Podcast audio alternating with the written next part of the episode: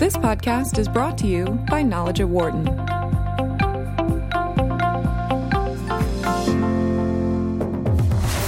From the campus of the University of Pennsylvania Wharton School, this is Knowledge at Wharton on Business Radio.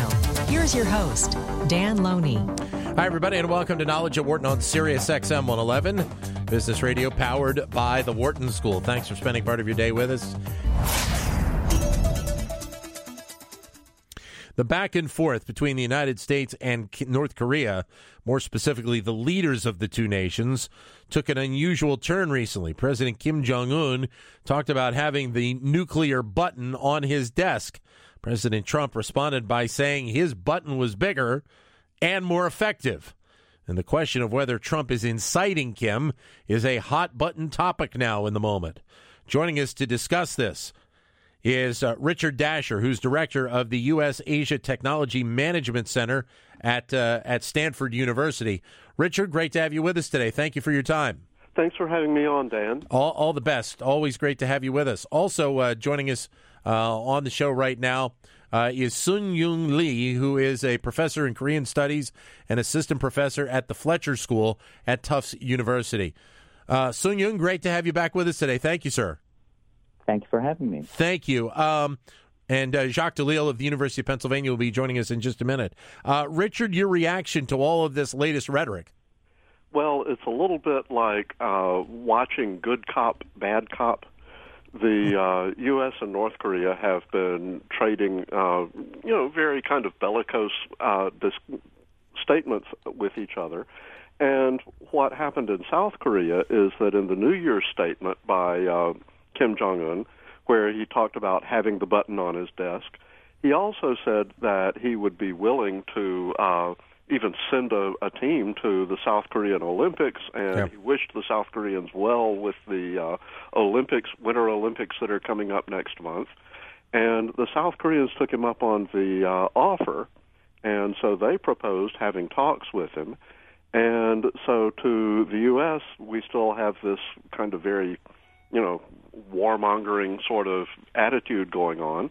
And to the South Koreans, he's holding out what looks like an olive branch.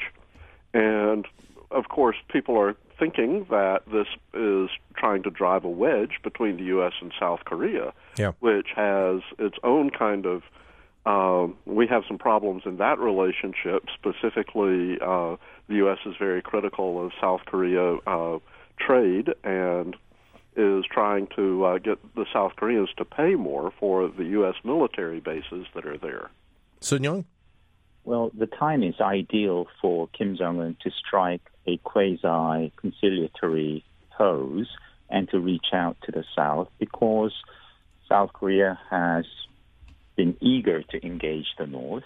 And with a banner ballistic missile year under his belt, Kim can afford to come down a rung or two on the ladder of escalation and offer to send athletes and probably, I'm almost certain, cheerleaders to South Korea. In the past, when North Korea did just that, sending, we're not talking about a dozen or 20 cheerleaders, right. 200, 300 cheerleaders, that changed the atmospherics from one of crisis to a land of reconciliation and peace if you imagine North Korean female cheerleaders clapping and dancing in sync, supporting, rooting on South Korean athletes, and perish the thought, even American athletes competing against third country contestants, that would create a lot of excitement. It would do wonders for North Korea's image makeover, and it would give wind to South Korea's demand, and also supported by China and Russia,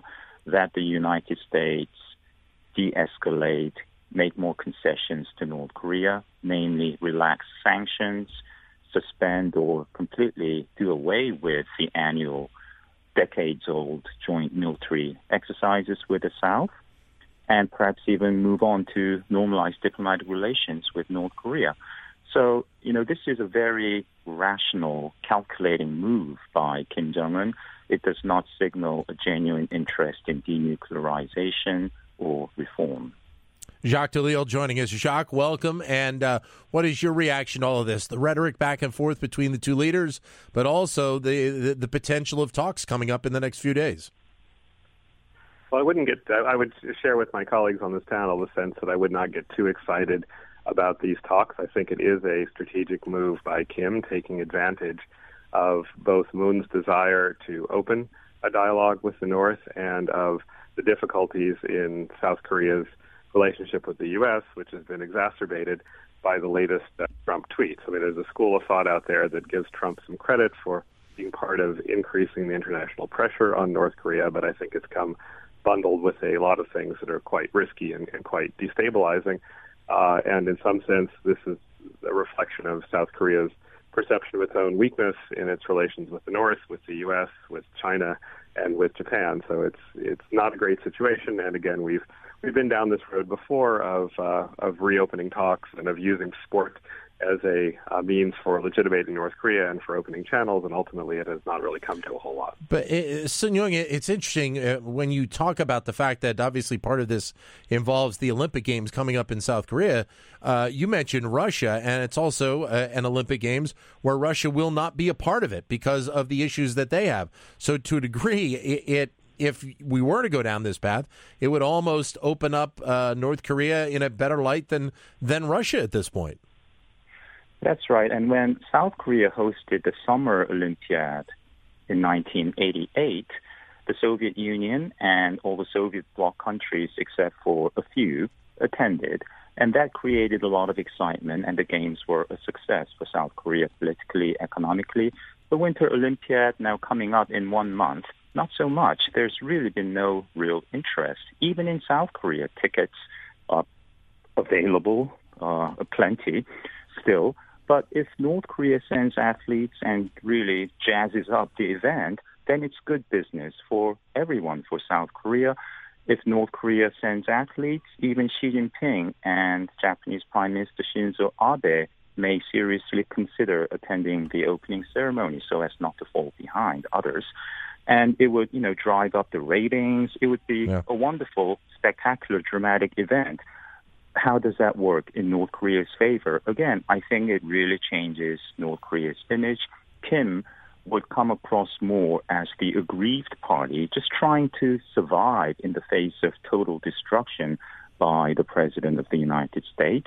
And the more Mr. Trump comes across as the aggressor, as the threatening bellicose individual, and uh, a man, you know, motivated by machismo, perhaps even megalomania, then North Korea comes across as more sympathetic and the unreasonable demands, in my view, by the North that South Korea and the U.S. make unilateral concessions and relax sanctions mm-hmm. prematurely will sound all the more credible.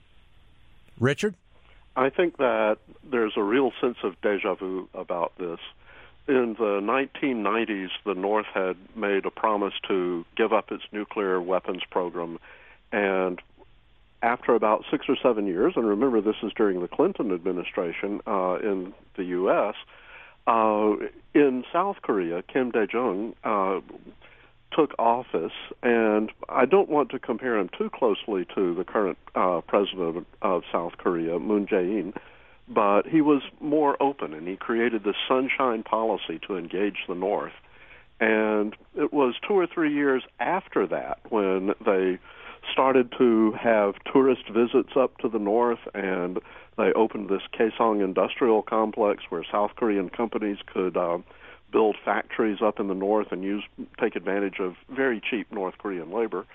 Um, two or three years after that, uh, Kim Jong Il, the uh, president of North Korea then, mentioned that, oh yeah, we're still doing our nuclear weapons program because we don't lo- like what George W. Bush is doing. So you see this kind of uh, attempt to make the U.S. look like the aggressor, and the attempt at the same time to uh, drive a wedge between the U.S. and the Allies. This is this is not new. It's a manipulative behavior on the part of uh, Kim Jong Un that is certainly aimed at image building, and it's also, I think, aimed at trying to keep people off of their balance so that they really yeah. never know exactly what he's up to. They don't really understand what his ultimate motive is, what kind of threat they really are. Well, Jacques, you are in Beijing right now, and, and I guess China has obviously been uh, a, a, component to this whole process in, in the last several months. Where is China on all of this right now? I think they're concerned and frustrated. I, China has not been terribly keen on uh, Trump trying to outsource solving the Korea problem to China. Uh, China itself is frustrated with uh, Kim Jong Un in a way it has not been with his uh, with his predecessors. There's a sense that he's a difficult and embarrassing ally, uh, and, and it's, it's China's only formal defense treaty ally is North Korea. So there's a lot of frustration here. There's a lot of a sense of unpredictability and a uh, belief that Beijing's ability to influence North Korea is less than it has been in the past and has always been limited. So it's caught between the limitations on its own uh, ability to manage this situation and the expectations or demands from the U.S. that it in fact handle the situation, uh, that's causing consternation. Um, and one of the reasons that China has gotten somewhat more willing to implement some of the UN sanctions, and the UN sanctions, of course, have gotten tougher in recent months. One of the reasons China's gotten better, although not perfect on that, yeah. is the sense that this is getting to be a very volatile and dangerous situation but much of what is driving it is the Chinese sense that, that Trump seems to be much more seriously than his predecessors contemplating the possibility of a military option, which is just really bad news. So while China would like to see the same outcome of the U.S., that is a denuclearized Korean peninsula, uh, China certainly does not want to see war break out on the peninsula. And there is, I would say, not a super high level of concern, but a sense in my view, quite accurate that we are closer to that scenario than we have been in the past, and that's just a mess for everybody, most especially South Korea. We are talking about the latest involving North Korea. We're joined on the phone by Jacques Delisle of the University of Pennsylvania, Sung-Yoon Lee of uh, Tufts University, Richard Dasher of Stanford University. Your comments are welcome if you like at 844 Wharton, 844 942 7866. Or if you can't get to your phone, you can send us a comment via Twitter, either at BizRadio111 or my Twitter account, which is at Dan Loney 21. Sung-Yoon, I'd be interested to get your the latest that you know on kind of the status of things going on in North Korea. We've seen a variety of stories about, uh, you know, whether or not the people are are, are struggling uh, in terms of food and and uh, different uh, really staples uh, in there. There have also been conversations of whether or not countries are are kind of in the back door supplying oil to North Korea at this point. What is the status of, of the North Korean economy right now? U.S. sanctions and UN sanctions against North Korea have been tough and meaningfully enforced for less than one year. It takes a lot of time and effort to enforce sanctions, of course, and it takes, that means, some time, two to three years, for sanctions to bear effect. I don't believe that the pinch Kim Jong un may be feeling from the enforcement of tough sanctions in recent months is an existential crisis for Kim. I believe that this softer gesture by Kim was preordained. It was all very calculated because we have seen this pattern play out in the past. North Korea comes across as crazy and belligerent all the time, but they also know when to take a small step back and dangle an olive branch in the face of their neighbors. So the timing is right to do this, and it also shows that Kim is ruthlessly, doggedly bent on becoming a credible nuclear threat to the United States. As the people are hungry, according to various UN agencies like World uh, Food Program, Food and Agriculture Organization, various annual surveys, upwards of 80% of North Koreans are hungry. They're not getting enough food to eat. So that shows you how military power, what that means to the North Korean regime, that needs to compete with a far more successful, freer, richer, more attractive Korean state across the border. And the fact that for Kim, one day harboring the dream of prevailing over the South is not just a daydream or a perversion or a lifestyle choice, but a compelling existential need. And the way to get there is really to drive a wedge between the U.S. and South Korea and get the U.S. out of fear, nuclear attack, to downgrade its alliance with the South. But again. Again, Richard, to, to get to that point, uh, the the current U.S. government has made it well known that anything short of a denuclearization is not going to fly for them right now. That's right, and that will be a very difficult aim to achieve. I don't see North Korea giving up its uh, nuclear weapons program for just about any reason. I think one further factor to look at this, besides what Sung-Yoon has mentioned, is that Kim Jong Un still has to prove himself as a very young leader. He's only 33 or 34 years old, and he's getting into one of the strangest governments in the world uh, that has combined hardcore communist socialism, centrally planned economies with a personality cult. So he has to do things that look like he's on a level with his father and his grandfather, who were the leaders of North Korea before him. And I think that having the nuclear weapons program is sort of his contribution to what they see as, as North Korea. The sanctions have also revealed, or what's playing out with the sanctions, are also revealing another strange aspect of the North Korean economy, and that's a large unofficial economy that is parallel to the the sort of regular national economy uh, in which people are doing business on the side in North Korea, and it's essential to income in North Korea. Some of them have done really well with uh, areas, and a lot of them are illicit. They're selling drugs, they're counterfeiting money, they're selling missile parts in the Middle East, they're um, engaged in insurance scams and this kind of activity is really hard to for a country to control. Um, in October, there was this incident of a Hong Kong uh, flagged uh, oil carrier transferring some of its cargo to a North Korean ship.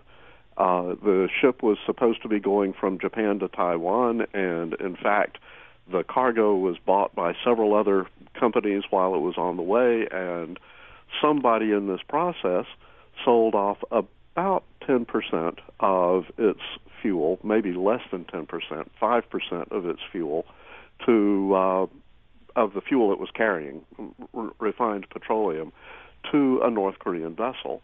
Whether this was officially sanctioned by any of the governments involved, probably not. But you're seeing basically people who are trying to make a little bit of money here and there. Yeah. And they're getting around it. 844 Wharton is the number for you to join in. 844 942 7866. Or if you'd like, send us a comment via Twitter, either at BizRadio111 or my Twitter account, which is at DanLoney21. I, I guess, Jacques, uh, really from the North Korean perspective here, Kim Jong un sees his military, or I should say his nuclear program, as really his ace in the hole. And, and, he is not willing to give that up almost under any circumstances because of the fact that he believes that uh, that whether it be the United States or some other entity, that his country at some point could be the uh, the the target of an attack. Right. I think it's more than an ace in the hole, and uh, the primary concern is, of course, the United States. I mean, it really is, I think, in Kim's mind, a matter of personal survival, regime survival, and ultimately uh, the North Korean, you know, the Democratic People's Republic of Korea's survival as an independent entity. Uh, I mean, North Korea is, of course, quite an opaque uh, place, but the lesson that they seem to have drawn from U.S. foreign policy in recent years is that if you give up your nuclear weapons program, you're in big trouble. Uh, so the lesson of Gaddafi is if you give up your weapons program, you're vulnerable to being ousted by the United States. And the lesson of Trump's approach to the Iran nuclear deal is that if you agree to limit uh, progress toward the nuclear weapons program, uh, you may not get the benefit of your bargain because the U.S. may, in the Iranian view, renege on it. And I think that's the lesson that's been learned by Kim. But I think that aside, uh, we're just in a situation where it really is seen as an existential uh, issue not to give up the weapons. What we now have is this disconnect between North Korea being quite unwilling to do that and you know to accept that as a fact about the world doesn't require a formal recognition of North Korea as an sort of fact that is going to be extremely hard to change and, and impossible to change without really great risk. And so the real question is how does the U.S. approach that? And there, the Trump administration has been, frankly, all over the map. Right. Everything from we can engage in talks without preconditions up to until North Korea agrees to give up its nuclear weapons, there is no point in talking. And that mixed message from Trump and Haley and Tillerson and Mattis master. I mean, it's really been all over the and Trump himself has been all over the map. And you add to that the question about what the U.S. will do to try to force a solution, how much it will depend on UN sanctions, how much it will seek to go further, and how seriously it's considering a military option. And you have a very volatile situation, and that's what's got people worried in Beijing, Seoul, and many other places. 844 Wharton is the number to give us a call, 844 942 7866. Or if you like, send us a comment via Twitter, either at BizRadio111 or my Twitter account, which is at DanLoney21. So, Sung-Yoon, what, what is the path then uh, of, of finding some resolution to uh, kind of, you know, keep North Korea under control, but do it at a way where other countries, either in that region or around the globe, uh, feel more comfortable about uh, about Kim Jong Un as a leader of a country? Well, the United States and South Korea have been sort of conditioned to live with a threatening North Korea. North Korea has launched limited but at times lethal attacks on Americans in South Korea and South Koreans numerous times over the past several decades, and at no time has there been a military response by the U.S. or by South Korea. And that's because North Korea, even before going nuclear, now more than a decade ago, was able to deter the mighty United States thanks to the geographical proximity between the North and the capital city of South Korea and North Korea's very big standing army and artillery capability. So what does North Korea seek then? Well, you know, this softer gesture is to be welcomed, certainly. But in the past, Pyongyang's peace offensive has, on occasion, on numerous occasions, I should say, they've been a prelude to a provocation. So I think more serious tests and controlled attacks will come sooner than later. In two days, Kim Jong un turns 34. And two years ago, in 2016, two days shy of his birthday, North Korea conducted a nuclear test, whereas Kim, a few days before that, on his uh, on January 1st, during his New Year's address that year, spoke of reaching out to South Korea, reconciliation, and all those good things. The question here is, if Kim Jong Kim Jong conducts an ICBM test or a nuclear test in the coming days or weeks, will that mean will that render this brief thaw in inter-Korean relations uh, null and void? I don't think so. I think you know Kim Jong Un's softer approach is a good insurance policy right. to deter any kind of aggressive, forceful, forceful response by the U.S. or South Korea in the wake of the next big provocation, which needs to come, which Kim needs to do anyway. Richard? So I think that we certainly do not want to uh, give up our military preparedness, especially our close cooperation with the South Korean military. We need to have that, but we have to tone down the rhetoric. And we should just kind of, you have to be prepared to deal with these people.